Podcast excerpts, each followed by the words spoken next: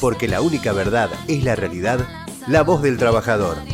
El futuro de nuestra familia defendamos cada día. Y tenemos un invitado especial, comandante. ¿Cómo estás, comandante? ¿Cómo está mi amigo Julián? Muy bien, estamos muy, muy contentos porque hemos tenido un fin de semana extraordinario. Terrible. tenemos la vuelta de Adriana y hoy tenemos un gran compañero acá. Un gran invitado con nosotros. ¿Cómo estás, Víctor?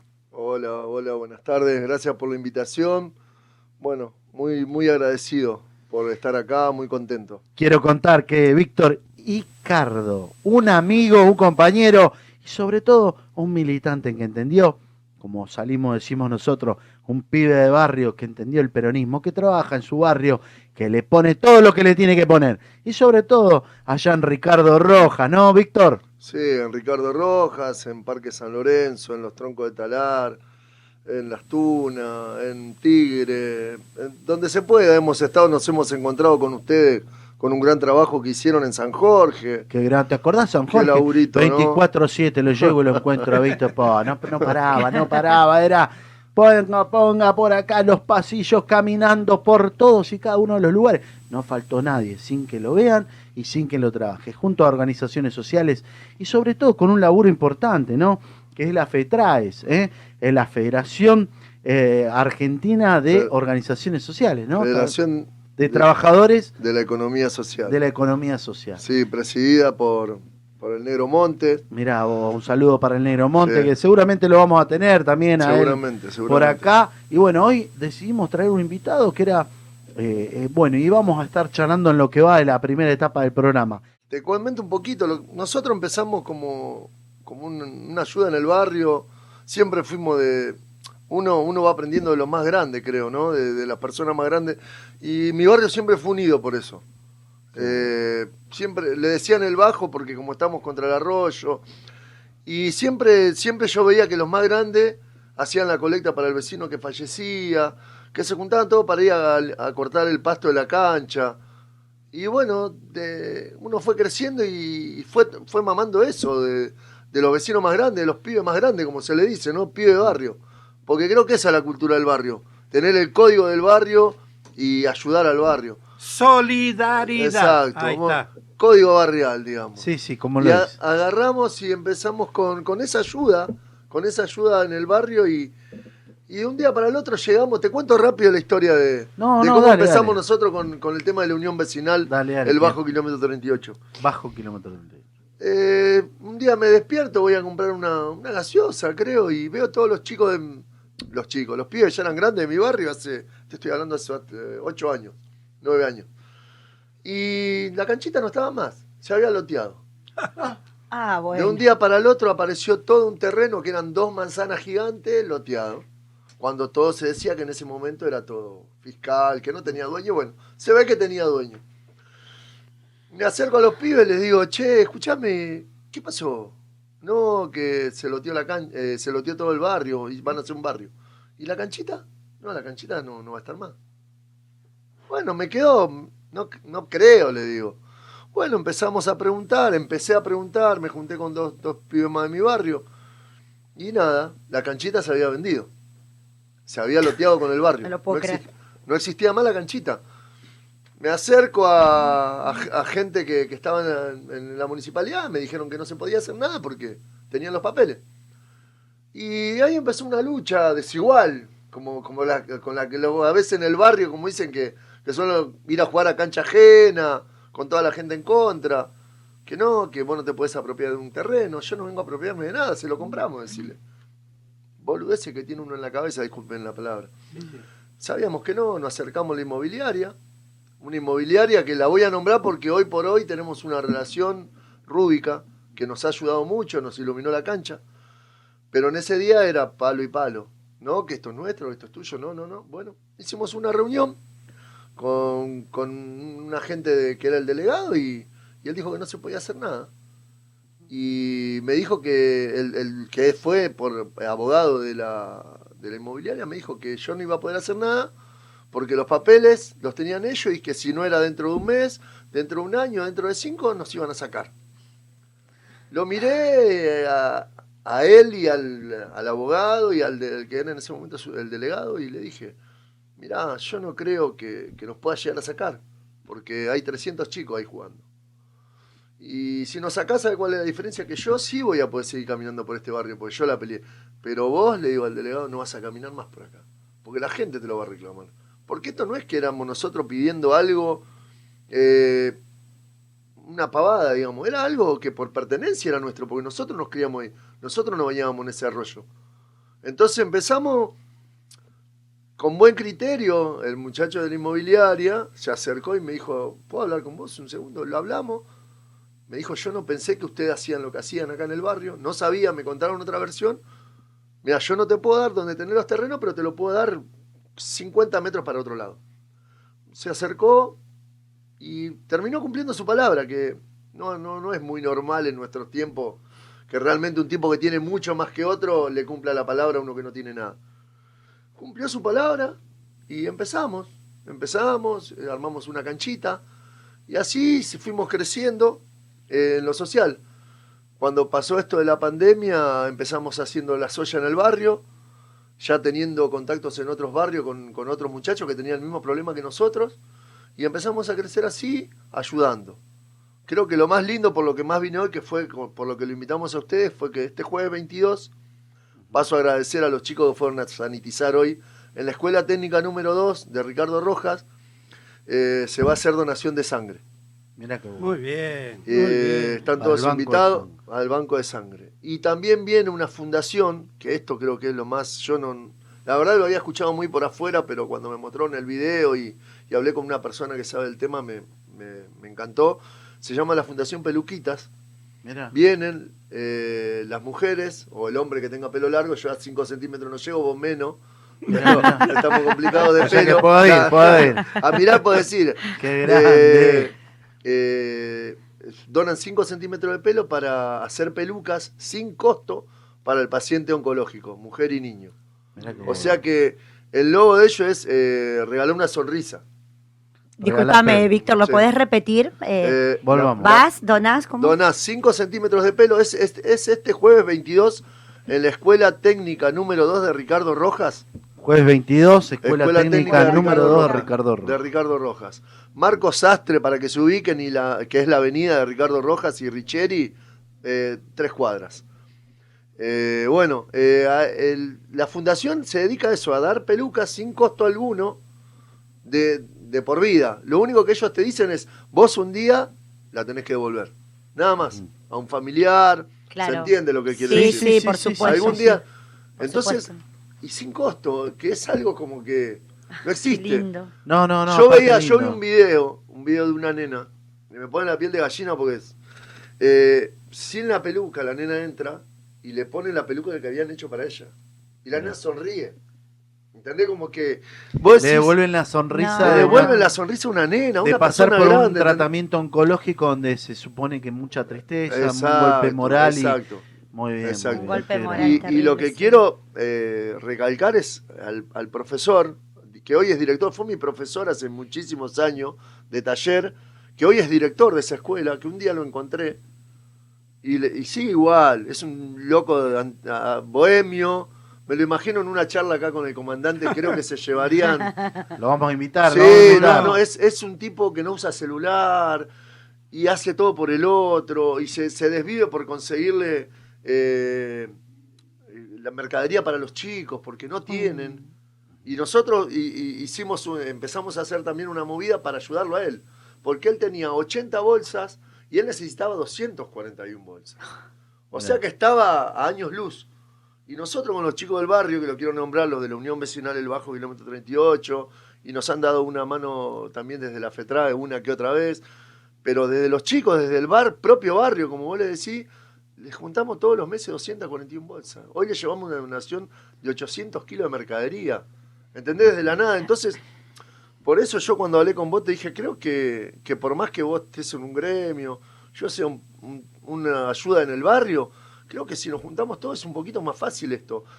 O no teníamos quien sanitice, fue tu gente. Por ahí nos encontramos en San Jorge para que te bajen los camiones que, que llevaban ustedes y lo hicimos nosotros. Entonces creo que, que- que la unión hace la fuerza, como se dice. Totalmente, entre todos un poquito. Y yo a mí me cuesta, y lo digo porque, eh, como me pasa a mí, yo vengo de, de un sindicato que, que, bueno, que es, para, es muy solidario, pero sobre todo me toca conducir a muchos sindicatos. No es un sindicato, sino a muchos. Por ahí vos me preguntás hoy, ¿estaban los chicos de tal gremio? Estaban... Claro, porque son 57 gremios que conduzco, Víctor. No es un gremio, son 57 gremios. Es su totalidad en la zona norte. Entonces, tenemos muchas miradas, tenemos mucho, eh, muchas actividades en las que nuclean estos 57 gremios. No decir todas porque por ahí faltan, pero, pero la idea es eh, volver cuando uno dice volvemos al peronismo. ¿Por qué?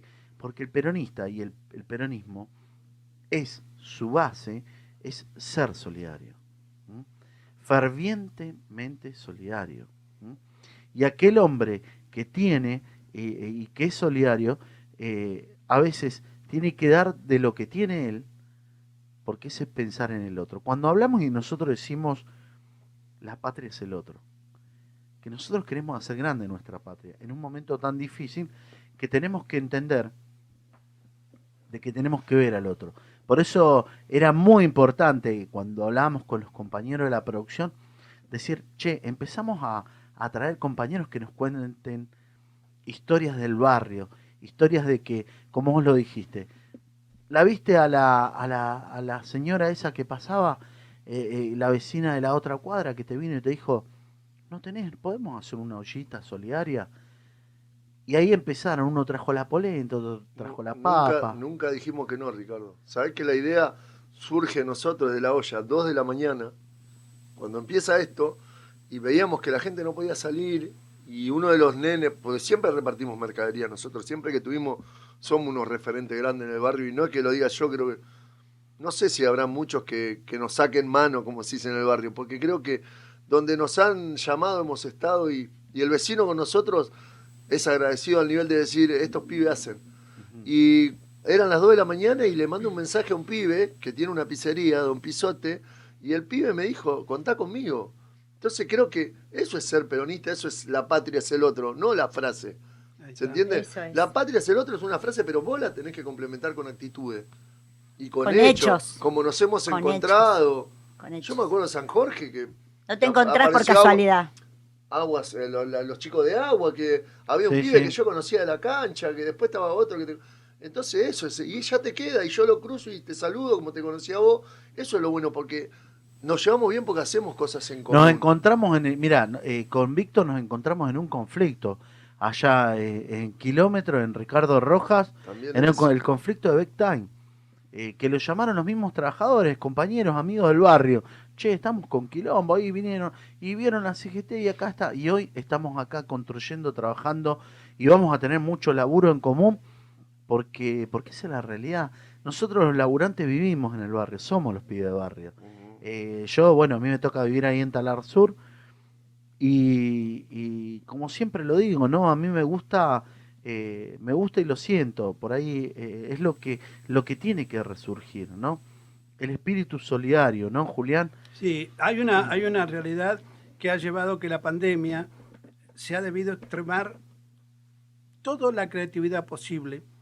Y desde este, eh, eh, el compañero Ricardo fueron los primeros en salir a sanitizar, fueron los primeros en salir al barrio, porque a veces los sindicatos se quedan en lo que es el sindicato en sí, con la estructura que tienen de tantos problemas laborales que hay, pero sin embargo salieron.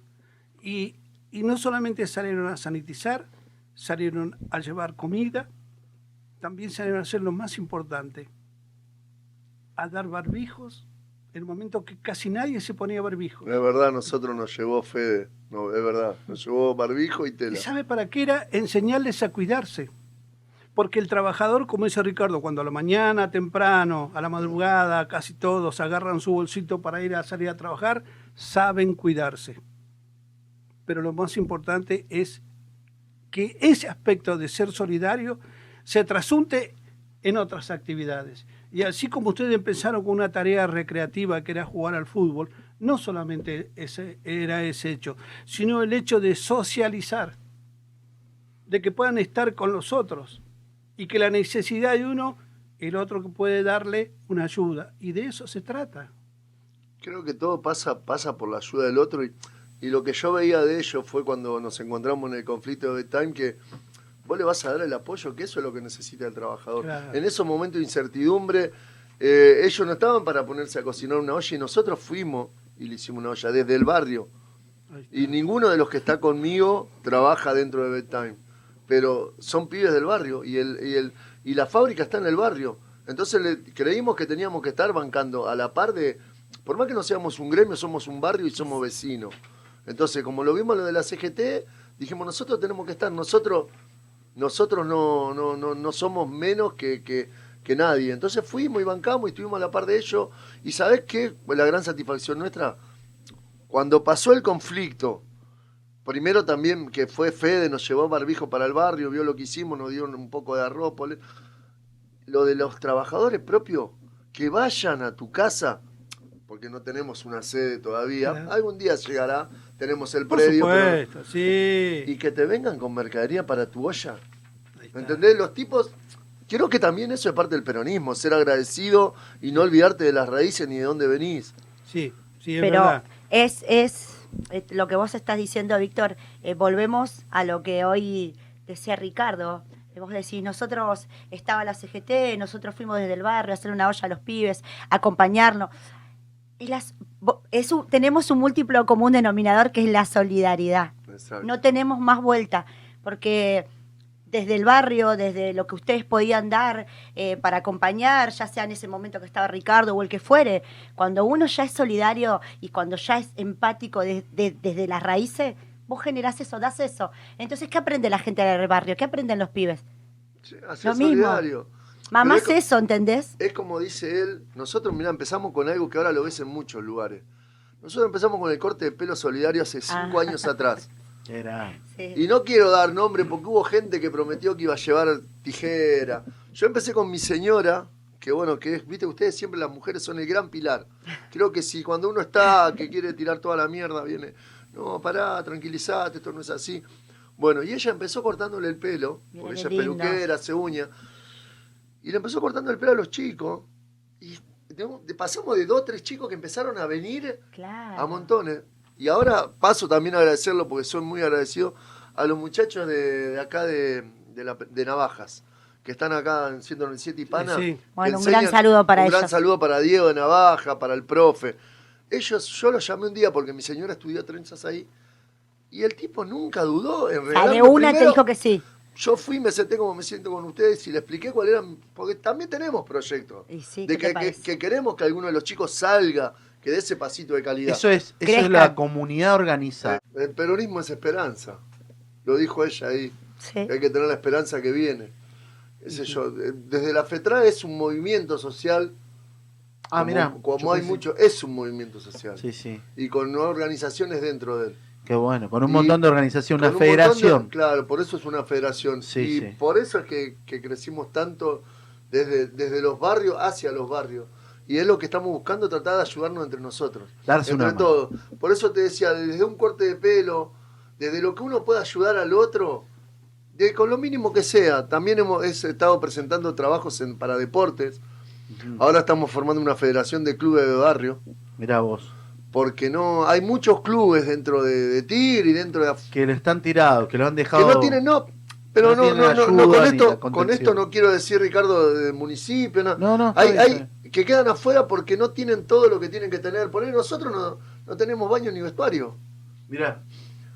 porque puede ser porque no lo llegamos a armar porque no tenemos la plata lo, lo último que hicimos fue cerrar el predio una parte pero creo que la idea es ir buscando herramientas para ayudarnos entre nosotros Poder darle Vos me podés ayudar a mí, bueno, yo a su vez por ahí tengo otra manera de ayudarte a vos.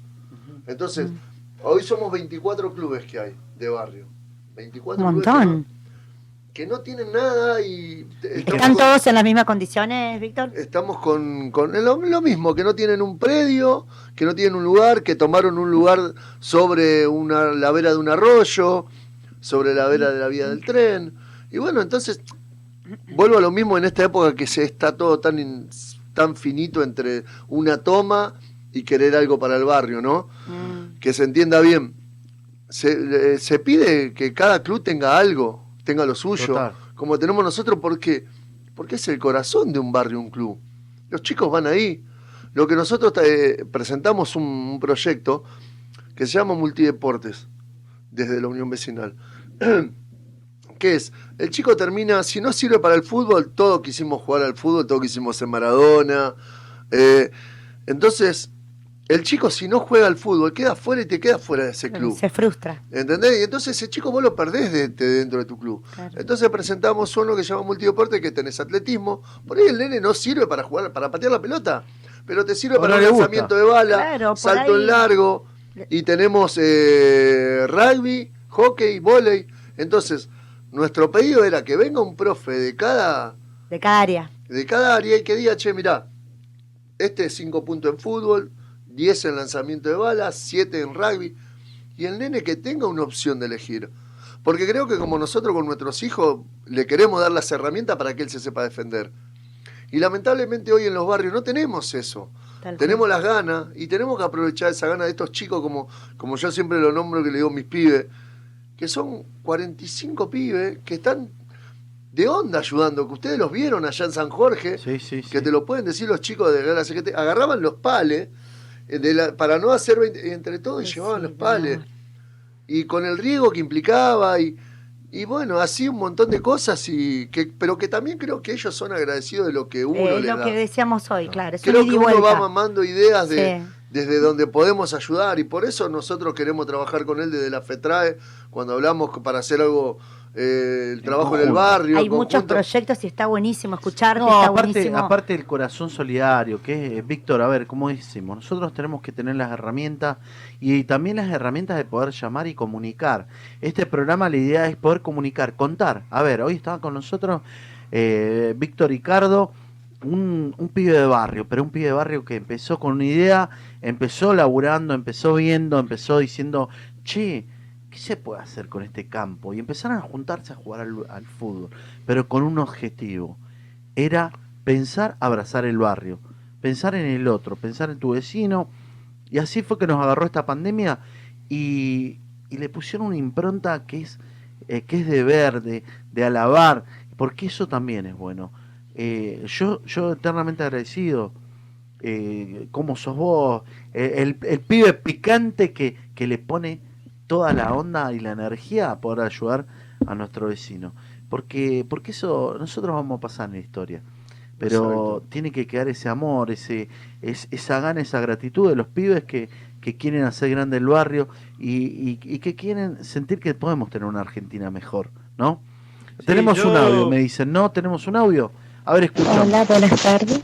Soy Nilda Muñoz, eh, coordinadora del merendero y comedor KQP del arroyo de Viborata, de la primera sección del Isla del Delta, para agradecer al secretario general de la CGT, Ricardo Lavaglio, por su ayuda incondicional en este tiempo de la pandemia. También agradecer a la agrupación 18 de febrero de San Fernando. Muchísimas gracias. Gracias, compañera. Gracias. Desde la isla, primera sección electoral, estuvieron los chicos laburando ahí, ¿no?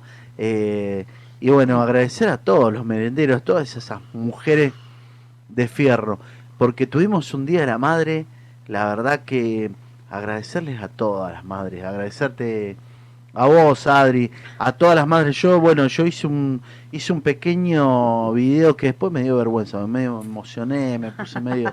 Eh, porque, Es que bueno, nos estamos poniendo viejos cuando te Será, emocionás. ¿no? Te empezás medio a poner a llorar. Antes éramos medio Pero mirá que, Pinocho. mirá Ay, que pero lo- yo soy vieja de que nací, entonces, ¿por qué me la No, paso sí. llorando? el único que no se emociona acá es él. No, se el emociona. pibe se 10, emociona. nuestro comandante. Con Lorenzo te emocionaste y me hiciste caer las lágrimas. Así Oh, que Lorenzo, con Lorenzo, qué entrevista con Lorenzo. Eh, yo le quiero comentar acá compañero que, así como usted comienza con este proyecto, eh, yo tengo Colectivo Cultural Argentino, soy presidente. Y este proyecto lo vengo llevando hace años, años. Y le voy a contar una. Mire, está bien que los chicos jueguen al fútbol, se entretengan, en fin, practiquen deportes. En ningún club, cuando nosotros hemos llevado los grupos de baile, los grupos de danza, de canto, de instrumentos, ninguno tiene ni siquiera escenario, no tiene luz y ni siquiera tiene sonido, pero sí tienen canchas iluminadas, con, sí. con, con césped, todo. Y esa es la gran diferencia que hizo Evo hablando. Se llama la revolución cultural.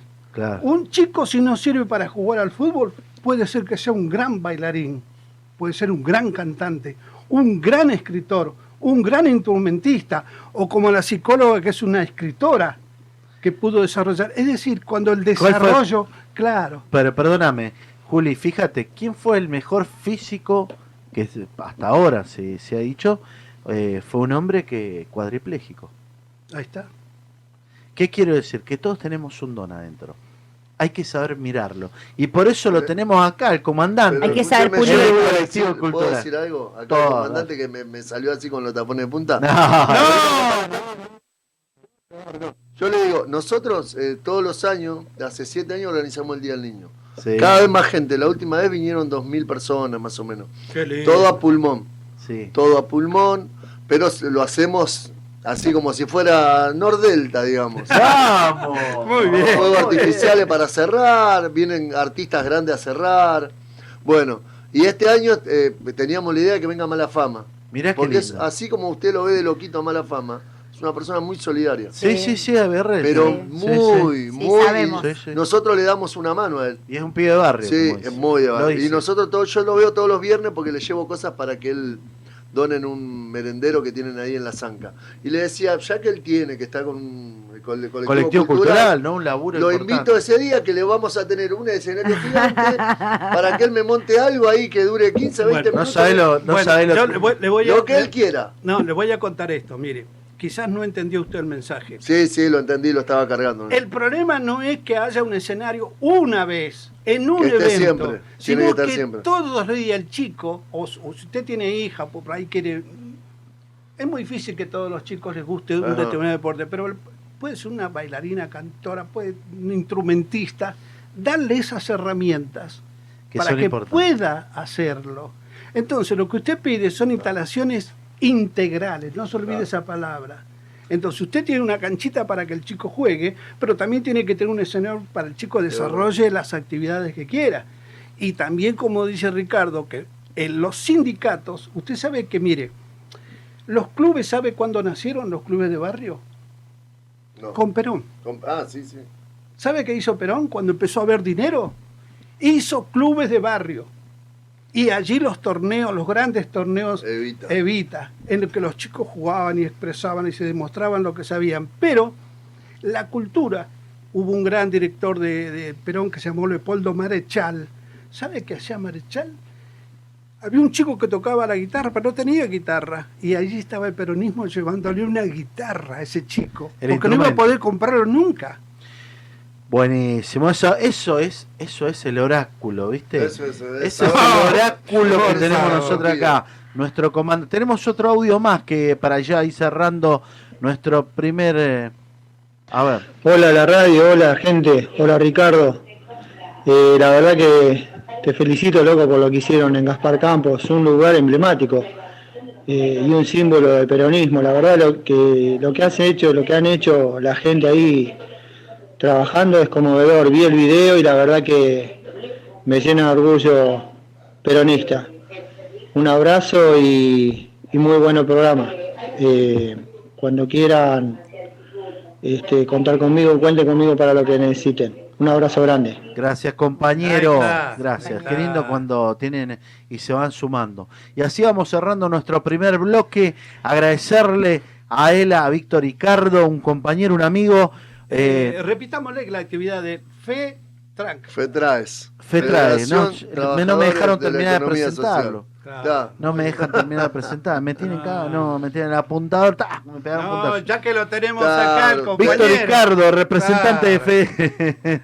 Víctor Ric- Ricardo, representante de FETRAES. A todos, al compañero al Nero Monte, Sí, a sí. todo tu gran equipo. Un saludo importante para todos los compañeros de barrio que te acompañan, que están, que sienten y sobre todo como, como yo lo digo, a ver, era para mí importante porque yo hacía tiempo tenía la asignatura pendiente, le estoy viendo el asado le exacto. estoy viendo el asado, ya lo invité a la casa de Gaspar Campos, ahora hermoso, la verdad le- que lo que dijo el me- compañero anterior. me falta el as- Aparte, aparte, ¿sabes qué es lo bueno que Sí. haces vos? Que lo haces pasar y para que el que es peronista vea ese lugar de adentro. No, ¿qué pasó? Este es Gaspar Campo.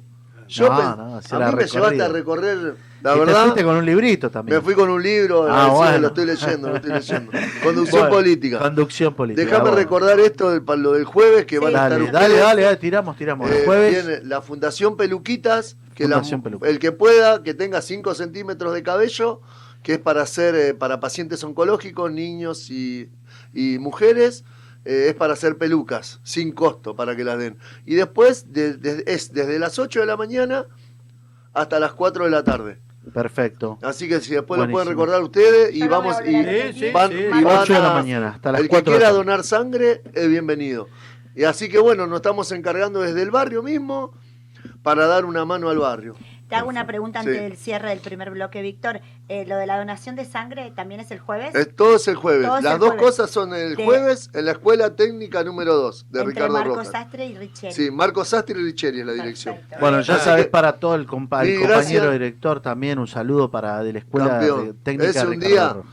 Lo juntás con él Eh, y te come supuesto. las dos horas de programa. No, Te comen las dos horas de programa. Bueno, muchísimas gracias y déjame agradecerle a, los a los carniceros, a los panaderos, a todos los que nos ayudan para poder llegar a hacer esa soya, porque por más que nos den la mercadería, vos sabés que después falta, siempre falta algo. Sí, que sí. falta la sal, que falta Sí. el pan. Y la verdad, los carniceros, el carnicero Miguel es un capo siempre, nu- nunca nos dijo que no. Y los vecinos comunes, el ferretero, que voy y le pido que me ven llegar y dice, te viene a manguía seguro. y siempre me reciben con una sonrisa, qué bueno lo que hace. Y la verdad que eso es lo que ayuda a uno.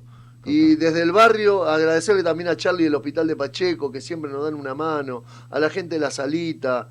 Nosotros llevamos eh, la comida a los bomberos, le llevamos a la salita, le llevamos a las personas que están privadas de su libertad y a los policías.